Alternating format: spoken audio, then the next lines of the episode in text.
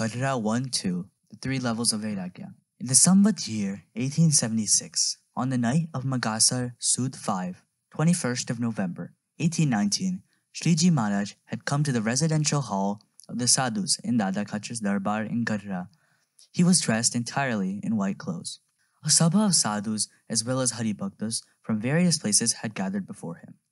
Then, Mayaram Bhatt asked Sriji Maharaj, Maharaj, please describe the characteristics of the three levels of Vairagya. Sriji Maharaj then explained, a person who has the Uttam Vairagya engages in worldly activities either by the Agna of Bhagwan or as a result of his responsibilities. But like Janak Raja, he is not affected by those worldly activities. He may indulge in the most tempting of the five vishays, attain as a consequence of his responsibilities. But he does so unwillingly. Those vishays are unable to attract him.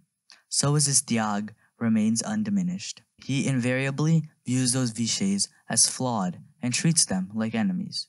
Moreover, he constantly remains in contact with sadhus and the shastras and remains in the seva of Bhagwan.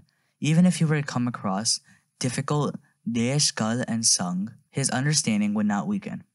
Such a person is said to possess Uttam Vairagya. A person who has Madhyam Vairagya also indulges in the most appealing of the five vishays and remains unattached to them. However, if he were to encounter difficult desh, kal, and sang, he would become attached to those vishays, causing his Vairagya to decline. Such a person is said to possess Madhyam Vairagya. As a person who has Ganishta Vairagya, if he were to encounter ordinary or inferior vishays, he may indulge in them, but he would not become bound by them. However, if he were to encounter and indulge in appealing vishays, he would become bound by them. Such a person is said to possess Ganishta Vairagya.